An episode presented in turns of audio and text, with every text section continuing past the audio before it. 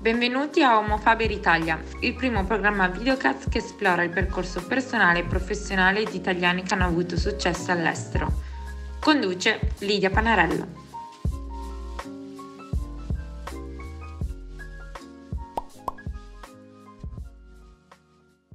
Ciao a tutti e benvenuti a una nuova puntata di Homo Faber Italia, il primo programma videocast che vuole esplorare il percorso personale e professionale italiani che hanno avuto successo all'estero. Quest'oggi abbiamo l'onore di avere con noi il dottor eh, Simone Speggiorin, cardiochirurgo pediatrico e congenito presso il Guy's eh, St. Thomas NHS Foundation Trust, uno dei più prestigiosi ospedali eh, londinesi per la cardiochirurgia pediatrica. Il dottor Speggiorin ha iniziato la sua carriera nel mondo anglosassone e ha lavorato prima al Great Ormond Street Hospital, che è uno dei cinque migliori ospedali per eh, la pediatria a livello internazionale, e ha anche avuto il ruolo di primario a, un, a una giovanissima età, ricevendo tantissima copertura mediatica. Tra gli aspetti interessanti della sua carriera voglio citare anche il fatto che il dottor Speggiorin ha passato un, pe- un periodo di dieci mesi uh, in India, dove ha operato di media tre bambini al giorno e con questo episodio è stato anche partecipe della serie di Netflix The Surgeon's Cut. Quindi è un onore avere con noi uh, il dottor Speggiorin, lo ringraziamo per la disponibilità. Come sta e dove si trova? Ciao, grazie mille di avermi chiesto di partecipare a questa bellissima, questa bellissima cosa. Um, sono, sono a Londra al momento, sono nel mio studio, è un sottointer- nel sottointerrato. Eh, lavoro al Guys and St. Thomas's e, e, sono nella parte pediatrica, la parte dei bambini. L'ospedale pediatrico si chiama Evelina e fa sempre parte del Guys and St. Thomas's. Oggi sono di guardia, quindi sono qua in ospedale. Per il resto va tutto bene. Ci racconti per i non esperti del settore che cosa fa un cardiochirurgo pediatrico congenito? Facciamo della magia. Um, ci occupiamo dei um, ehm, bambini che nascono con una malformazione al cuore e cerchiamo di correggere quella, malformazio- quella malf- malformazione o fare in modo, se non si può correggere completamente, fare in modo che almeno il sistema circolatorio funzioni. Otto bambini su mille nati vivi hanno una malformazione congenita cardiaca, quindi al cuore e questa può variare, ce ne sono parecchie decine di, di malformazioni congenite eh, al cuore e l'associazione di più di una. Quindi puoi averne una sola o puoi averne più di una allo stesso tempo. Puoi avere un buco nel cuore come un vaso che va da un'altra parte, una vena che va da un'altra parte, un'arteria che parte da, dalla parte sbagliata del cuore. Quindi dobbiamo fare un po' gli artisti a volte. E lei lavora su bambini da che età a che età? Io lavoro su tutti i pazienti che sono nati con un problema cardiaco, quindi il 90% dei pazienti sono in età pediatrica, quindi in realtà tu, da, qualsiasi età, il bambino più piccolo a cui ho fatto un'operazione era 450 grammi. Um, dovevamo chiudere un piccolo passellino che doveva chiudersi e non si è chiuso, allora l'abbiamo chiuso noi. In realtà poi eh, la più grande fetta di pazienti ha, è sotto l'anno di vita, poi ovviamente hai bambini un pochino più grandi e a volte vai, vai anche in età adulta. Questo perché la, adesso i bambini che vengono operati sopravvivono, allora raggiungono l'età adulta e quindi a volte hanno bisogno di altre operazioni, allora dobbiamo vengono sempre da noi. Mamma mia, davvero un lavoro che se penso a quello che faccio io nella mia quotidianità sembra davvero su due pianeti diversi. Torniamo indietro di qualche anno e cerchiamo di partire dalle tue origini su come poi sei arrivato a Londra. Uh, quando eri alla, alle superiori, hai sempre saputo che volevi fare il medico pediatra cardiochirurgo? Ah, um, quando ho sentito questa domanda ci ho pensato un po' e mi sono trovato un pochino in imbarazzo perché in realtà l'idea di far medicina sem- è sempre stata lì. Non riesco a ricordarmi il perché. Forse perché era la più difficile, forse perché era la più lunga, forse perché eh, gli eventi di, in famiglia eh, sfortunati eventi in famiglia mi hanno portato un pochino a, a avere il dente dolce per eh, cercare di aiutare gli altri e pensare che forse medicina era la parte, era il miglior modo per poter arrivare a quel punto. In realtà non lo so, non mi ricordo, però so che medicina è sempre stato lì. Mi ricordo che mi chiedevano cosa vuoi fare? Fare il medico. Quale medico? Non ho idea, non avevo idea. Successo dopo, durante i primi anni di medicina, quando inizi a essere dentro a, all'ambito, inizi a guardarti un po' in giro e allora vedi, ti rendi conto che sei un, sei un ragazzo pratico piuttosto che mentale. Quando poi guardi la chirurgia, pensavo che la più, quella più challenging fosse quella più, fosse quella pediatrica perché i bambini sono più vulnerabili. Allora un pochino uh, preso dal, dalla voglia di fare le cose difficili o sembra far figo, perché a quel tempo in realtà c'era anche quella parte lì, ho, ho iniziato a essere a fare l'interno in chirurgia pediatrica. E dopo lì un giorno mi ricordo che è arrivato un professore da un altro dipartimento a Padova ed è venuto a fare una chiusura di un dotto di botallo in toracoscopia, quindi in realtà non, ha, non fai un taglio, fai tre buchini, vai dentro con la telecamera e chiudi e questo vessellino. E, e ho detto, oh no, allora que- voglio far quello. Anche poi allora quella era sotto la cardiochirurgia, quindi sono passato in cardiochirurgia e quando vedi il cuore eh, ti innamori del cuore perché è il motore. Eh, non è la centralina, non è il cervello, però è il motore. E, e da lì poi sono sempre restato dalla parte più pediatrica della cardiochirurgia. E quindi è così che sono entrato in cardiochirurgia. Quindi lei ha studiato in Italia all'Università di Padova, sentiamo. Sì, lei esatto. ha iniziato la laurea mm, regolare in Italia, la specie- specializzazione e poi com'è che si è aperta l'opportunità di andare a Londra al Great Ormond Street Hospital e di avere un professore eh, mentore, Martin Elliott, che facendo un po' di ricerca, capisco essere uno dei professori più acclamati nell'ambito della cardiochirurgia pediatrica. Adesso ti racconto una storia. Um, Ci piacciono le devo, devo tutto, o quasi tutto, al professor Stellini. Dico quasi tutto perché ovviamente ci ho dato del mio. Però il professor Stellini era amico di Martin Elliott, del professor Elliott perché hanno fondato il gruppo dei cardiochirurghi congeniti europei e mondiali dal 1990 giù di lì e quindi sono cresciuti assieme e, e si sono conosciuti.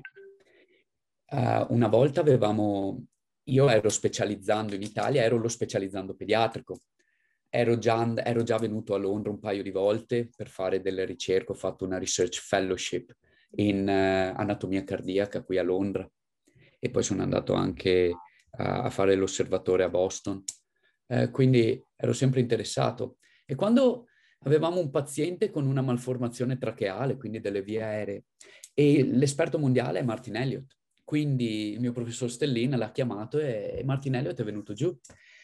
Sapendo già che io ero un po' sul tecnologico e sapendo che il professor Martin Elliott era tecnologico, eh, il professor Stellin mi fa, perché non lo vai a prendere in aeroporto e lo porti qua? Allora io sono andato a prenderlo in aeroporto e mi ricordo benissimo che il, il viaggio di ritorno è stato interessante perché abbiamo parlato di Apple, eh, de, dei Macintosh, e dei, dei, pro e dei contro e di come utilizzarli in chirurgia e co- tutte queste cose qui.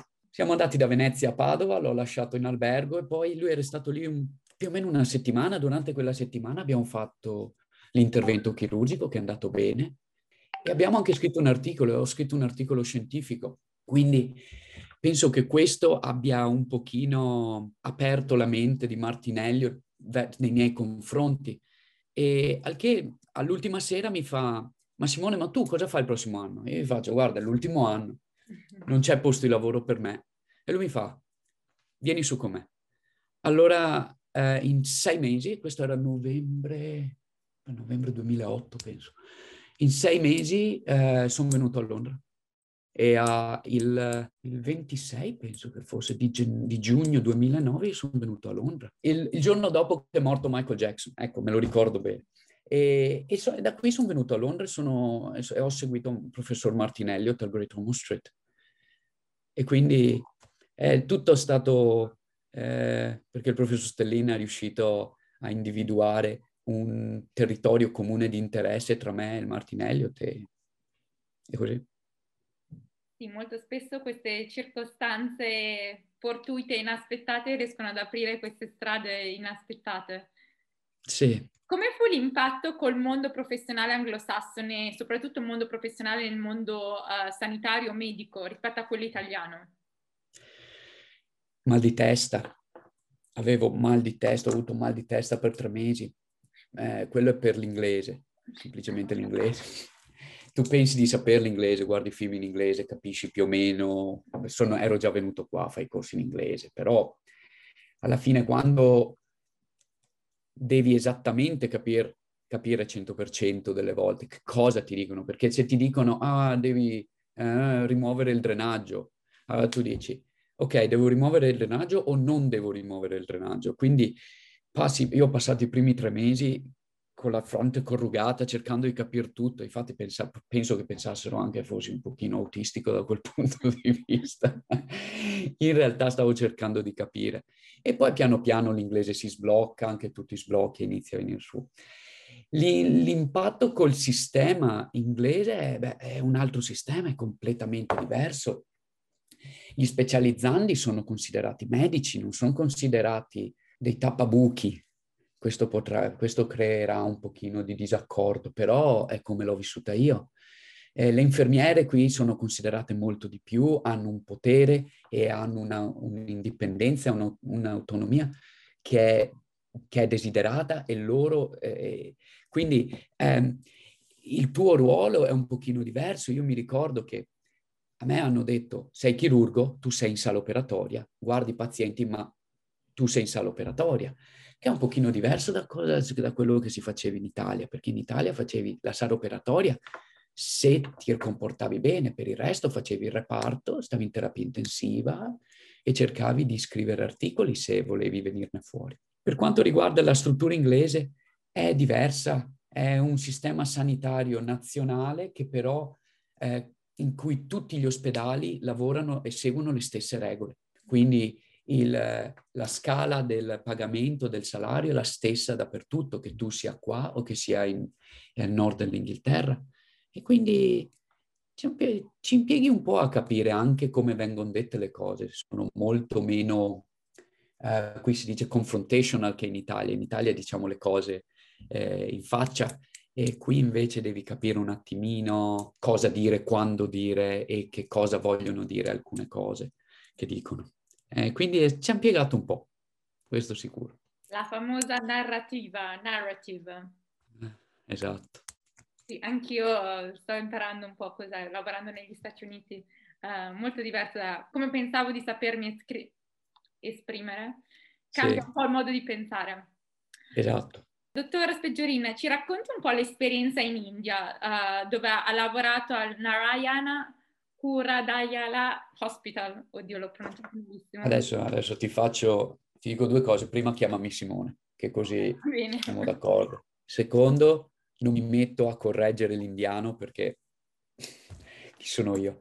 Ah, um, eh, quella è stata un'esperienza un po' inusuale, anche per me. Uh, un ospedale fatto principalmente per cardio... C'era un palazzo che faceva solo problemi al cuore. E c'erano quattro piani, tutti uguali. Il footprint dei piani era esattamente lo stesso, cinque sale operatorie per piano. Nei primi due piani si faceva cardiochirurgia dell'adulto, nel terzo piano ci facevano solo bambini e nel quarto piano era vuoto perché hanno detto intanto costruiamo quattro piani e poi quando aumentiamo il numero dei pazienti abbiamo già eh, il piano dove metterli. E si lavorava sei giorni a settimana e dalle sei della mattina e fino a quando finivi. Quindi avevamo, facevamo attorno ai 5-6 casi al giorno, 5 casi, 5 sale alla settimana per 6 giorni alla settimana, quindi abbastanza, abbastanza impegnativo. E lì eh, era più una, una fabbrica, avanti si facevano i numeri. E all'inizio non mi, pi- mi, piaceva l'idea che andavi lì, davi una mano a fare, fare la chirurgia e quando l'esposizione chirurgica era molto più, molto più bella, eh, molto più interessante perché sei sempre lì e fai solo quello alla fine impari anche se non sei dotato come me. Però dopo un po' ti rendi conto che in realtà se tu guardi a quello che fanno in India, che può essere Cina, che può essere Australia, qualsiasi so- società, se lo guardi con gli occhi di un italiano o di un inglese, perdi un pochino di, signific- di, significato e ti perdi un pochino anche il senso del perché le cose vengono fatte in quella maniera lì. La società in India aveva bisogno di, una, di cure di base, mhm. che lì non ci sono. Il, il GDP, che è il prodotto, il PIL, prodotto interno lordo in italiano mi sembra sia, eh, che viene dato eh, nel, nella sanità in, in, India è meno del 5%, dello 0,5%, quindi niente. Quindi le strutture private vengono fuori. Allora tutti quelli che non hanno soldi o vanno nelle strutture pubbliche che non hanno fondi o devono vendere le mucche o devono vendere campi e possedimenti per poter andare a farsi curare. Allora io al, al Narayana Rudayalaya con il professor De Viscetti, che è quello poi del de Netflix, lui ha, ha, capito che c'era un buco nel mercato e ha detto come possiamo aiutare la popolazione. Allora ha creato delle, un sistema in cui il governo pagava un tot di assicurazione sanitaria e aiutava questi, tutti i pazienti che ne avevano bisogno per avere eh, un sistema sanitario una copertura sanitaria. Allora ogni giorno ricevavamo un messaggio sul telefonino e ci dicevano oggi abbiamo fatto tot casi, abbiamo guadagnato questi, questo numero di rupie e abbiamo speso questo numero di rupie abbiamo, siamo in positivo, quindi domani possiamo fare tre pazienti poveri, quindi non farli pagare. E questo ti apre la mente. Ho capito. E visto le esperienze così diversificate che hai accumulato in questi anni, secondo te qual è quell'esperienza che ti ha aiutato a crescere maggiormente? Mm, sto ancora crescendo. Ogni paziente dà quel suo contributo piccolo che alla fine se tu guardi indietro tutto quello che è successo, eh, ti rendi conto che il, la gocciolina, tutte le piccole goccioline hanno, stanno eh, riempiendo un vaso che è molto grande. E, in realtà sono tutti pazienti eh, che vanno bene, tutti pazienti che vanno male, eh, sono tutte le famiglie e, e sono come ti senti quando esci dalla sala operatoria e pensi di aver fatto il massimo e a volte quello è abbastanza, a volte non è abbastanza. Quindi sono queste le sensazioni. Non, non, non, ci ho pensato tanto, non riesco a trovare un'esperienza che mi ha dato quel eh, significato, perché puoi fare casi molto difficili che vanno bene e casi molto semplici che vanno bene, però non ci hai dato tanto, ma ti danno molta più soddisfazione dei casi difficili. Eh, non so se si riesce a capire, però eh, un po', un po difficile. Ecco. Nel frattempo ci ha raggiunto Marta, che è una collaboratrice di Homo Faber Italia, all'ultimo anno di liceo scientifico e futura studentessa di medicina, speriamo, che avrebbe qualche domanda per te, Simone. Eh, buongiorno, dottora Speggiorin, grazie per aver accettato di partecipare al progetto di Homo Faber.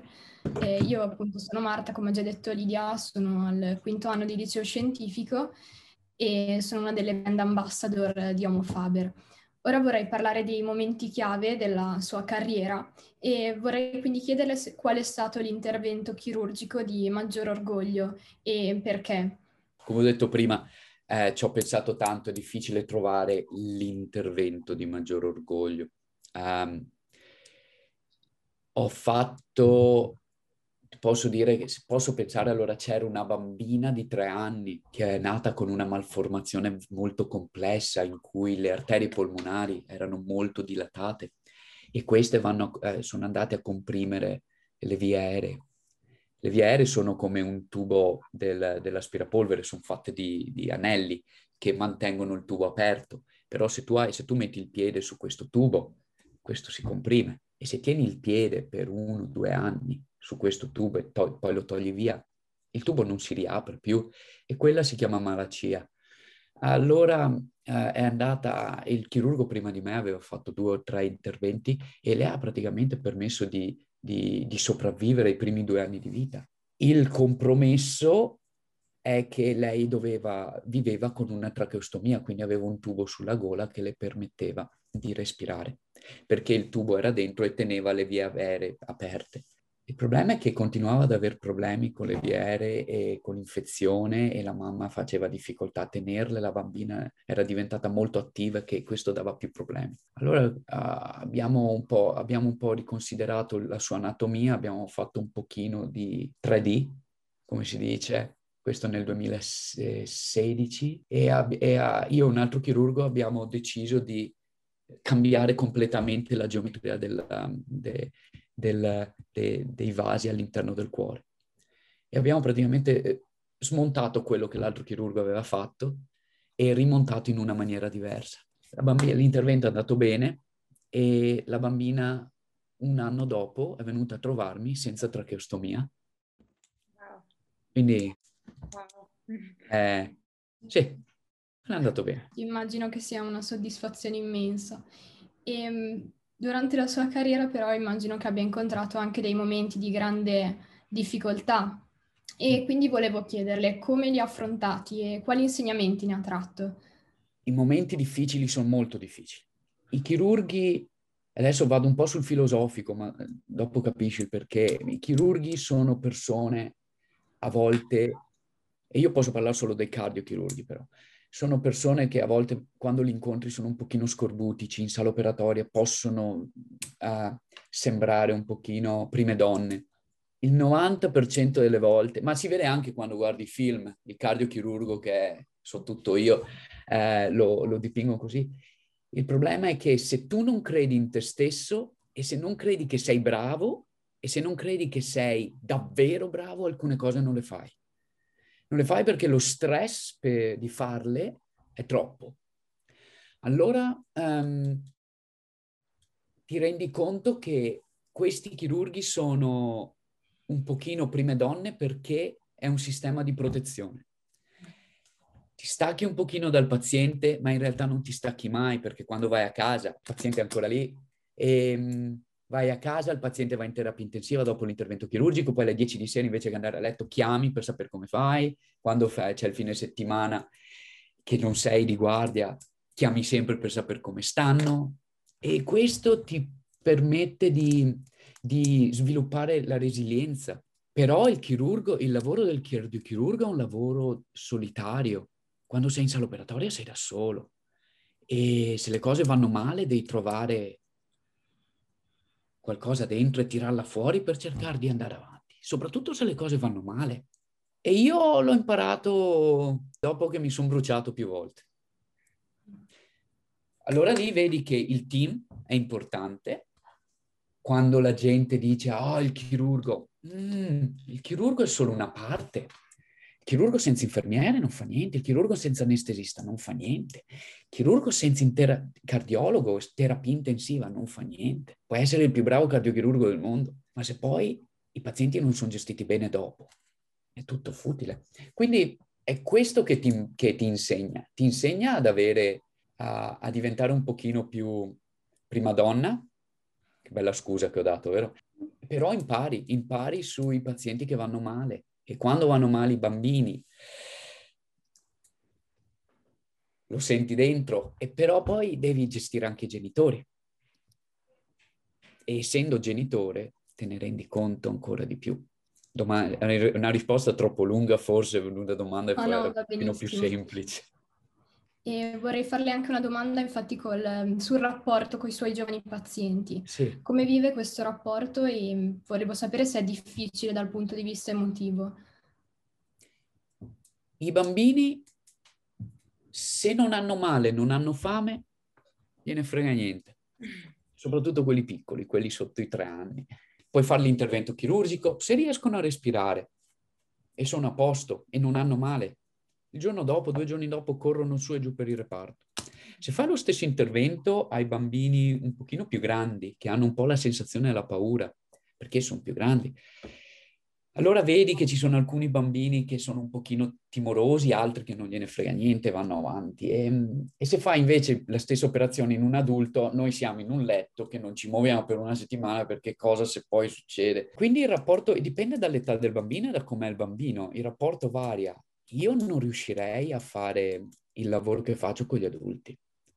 Col bambino vai lì, ci parli, ci giochi, ehm, il rapporto anche con i genitori è un pochino meno da medico, almeno il mio rapporto, meno da medico uh, come si vede nei film, che è tutto giacca e cravatta, che io non è il mio stile, non è mai stato il mio stile, penso che più sem- eh, cerco di, di, rendere la vita più semplice a tutti quanti. E il bambino se ti vede, qui di fatto in Inghilterra non si usano i camici, perché i bambini hanno paura dei camici. Quindi eh, c'è l'idea del dire oh, guarda che se fai il cattivo ti mando, ti mando il dottore ti fa l'iniezione. E quello non aiuta, eh, soprattutto noi. Quindi il rapporto con i bambini e, coi, e con i genitori è, è, interessante, perché i bambini vogliono, non, hanno, o hanno paura o non gli interessa niente, allora tu ci giochi, cerchi di fare in modo che loro, loro sono a posto. E poi devi gestire i genitori, quindi hai due o tre pazienti, non solo uno.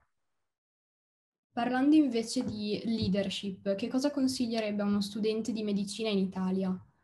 Allora, quello che tu vorresti fare quando hai 10 anni non è quello che vuoi fare quando ne hai 15 e non è quello che vuoi fare quando ne hai 18. Scegliere una carriera per il resto della tua vita quando hai 18 anni è enorme. E considera che noi come medici usciamo dal liceo, entriamo a medicina e sono sei anni, poi vai in specialità e quindi sei in un binario e studi tanto. Non dico che le altre, speciali- le altre specialità, le altre università non studiano altrettanto, però studi tanto e alla fine ti trovi a 32 anni che sei e non sei mai andato fuori come gli altri. 19enne che per la prima volta è medico e gli danno una, una responsabilità estremamente grande. E nessuno ti ha detto che cosa vuol dire essere un medico, nessuno ti ha detto vuol, come si gestisce quando perdi un paziente. Ti danno le nozioni e poi le gestisci. Ed è, un, ed è difficile pensare che un diciottenne, un diciannovenne, considera che io penso che di essere maturato estremamente tardi, tipo a 32-33 anni, perché quando mi guardo indietro e dico a 32 anni ero ancora in specialità a Padova e guardo quello che facevo, ero un bambino, ero un bambino che non aveva le idee chiare, però avevo, eh, ero un medico, hai capito? Quindi direi non aver fretta, fai medicina, prenditi il tempo che serve, sappi che puoi cambiare idea. Purtroppo il sistema non aiuta quello che sto dicendo, quindi è un po' prendi e, e lascia, però prenditi un anno libero invece che tu farti a medicina, vai da qualche altra parte, fai un anno in giro per il mondo, vai a fare le esperienze, poi torna, fai medicina e da lì ti rendi conto che hai fatto delle esperienze, sei maturato molto di più, perché se no diventi un topo da, bibliote- da biblioteca al liceo, diventi un topo da biblioteca all'università, non vedi la luce del sole per altri sei anni se sei bravo, e dopo, e dopo c'è subito la, la specialità, perché i tuoi compagni vanno in specialità prenditi tempo, perché l'unica cosa, hai 40 anni di vita davanti, un anno non è niente sui 40 anni. E l'unica cosa che puoi guardarti indietro e dici, eh, dirti, ah, avrei voluto prendermi un po' più di tempo. Questo è un po', sembro mio nonno, però è un po' quello che, che, che, sto notando adesso, che adesso se dovessi scegliere di far medicina con quello che so adesso, o la, la, la rifarei ma farei un'altra specialità o non rifarei medicina, perché le, le, le, le priorità cambiano. Adesso ho una famiglia, la cosa che voglio, voglio tornare a casa, stare con i bambini, e, però c'hai i pazienti qua. Allora il, quando sei da solo va bene, quando, quando sei da solo devi, le priorità cambiano. Quindi prenditela con calma. Poi sai, quando vai a fare, quando compri qualcosa su internet, non compri la prima cosa che, ti, che vedi, la vedi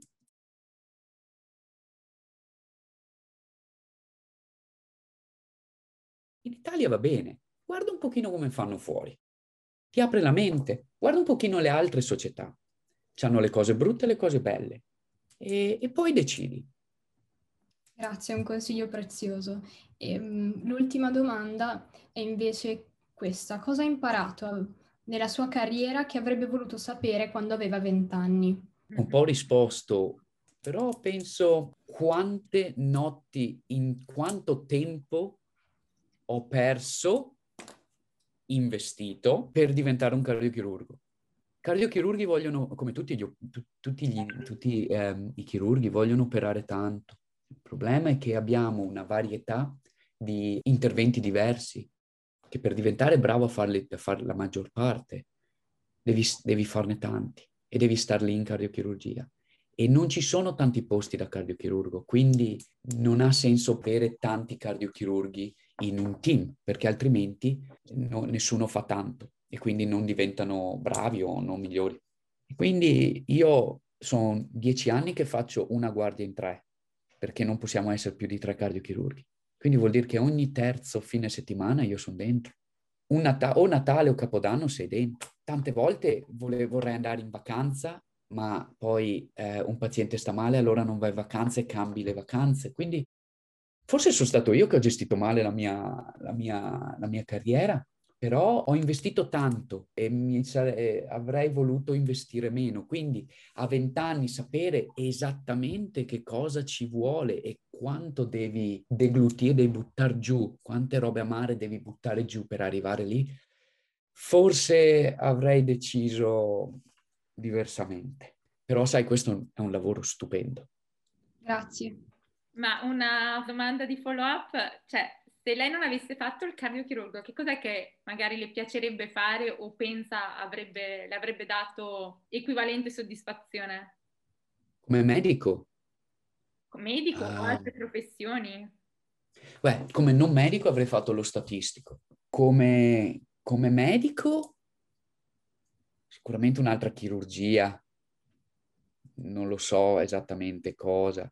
Il problema è che io non ho avuto l'opportunità di guardare le altre eh, chirurgie perché uh, subito dopo medicina io sono andato in cardiochirurgia pediatrica, quindi non posso dire. Però sicuramente qualcos'altro di chirurgico, molto pratico, con probabilmente una qualità di vita, è un bilancio tra vita e lavoro un pochino più normale. In realtà poi quello che ho scoperto è che mi interessava, che io non sapevo, è tutto il discorso di leadership mm-hmm. che, che hai e di teaching, quindi insegnamento che quando arrivi a essere, non hai solo la chirurgia, eh, chirurgia è meno del 50% il tuo lavoro, il re, e più del 50% lo passi a gestire le altre persone, gestire i pazienti e nessuno ti insegna come gestirli e insegnare gli studenti di medicina, insegnare gli, gli specializzandi. E mi sarebbe, adesso sto trovando un, un interesse che cresce ogni giorno per cercare di capire come migliorare l'insegnamento, come essere un, un mentore un pochino più attivo. E questo, sicuramente questo, però sai, dove, dove per arrivare a questo, a questa mia nuova interesse, sono dovuto passare attraverso tutto quello che sono passato e quindi alla fine è un passaggio obbligato. Il ehm, lavoro più difficile dicono sia il management delle persone. Mm, sì, sì, lo vedi perché la cardiochirurgia pediatrica è, un, è il classico esempio di uh, team multidisciplinare. Non ci arrivi da solo eh, i pazienti non arrivano direttamente al cardiochirurgo, vengono visti dal cardiologo, il cardiologo li, discu- li discute con gli altri cardiologi, dopo ci si trova tutti assieme e discutono con i chirurghi, ma lì discutono anche con gli anestesisti, anche con gli intensivisti, anche con le infermiere, quindi tutti assieme arriviamo a una decisione qual è l'indicazione chirurgica o come procedere.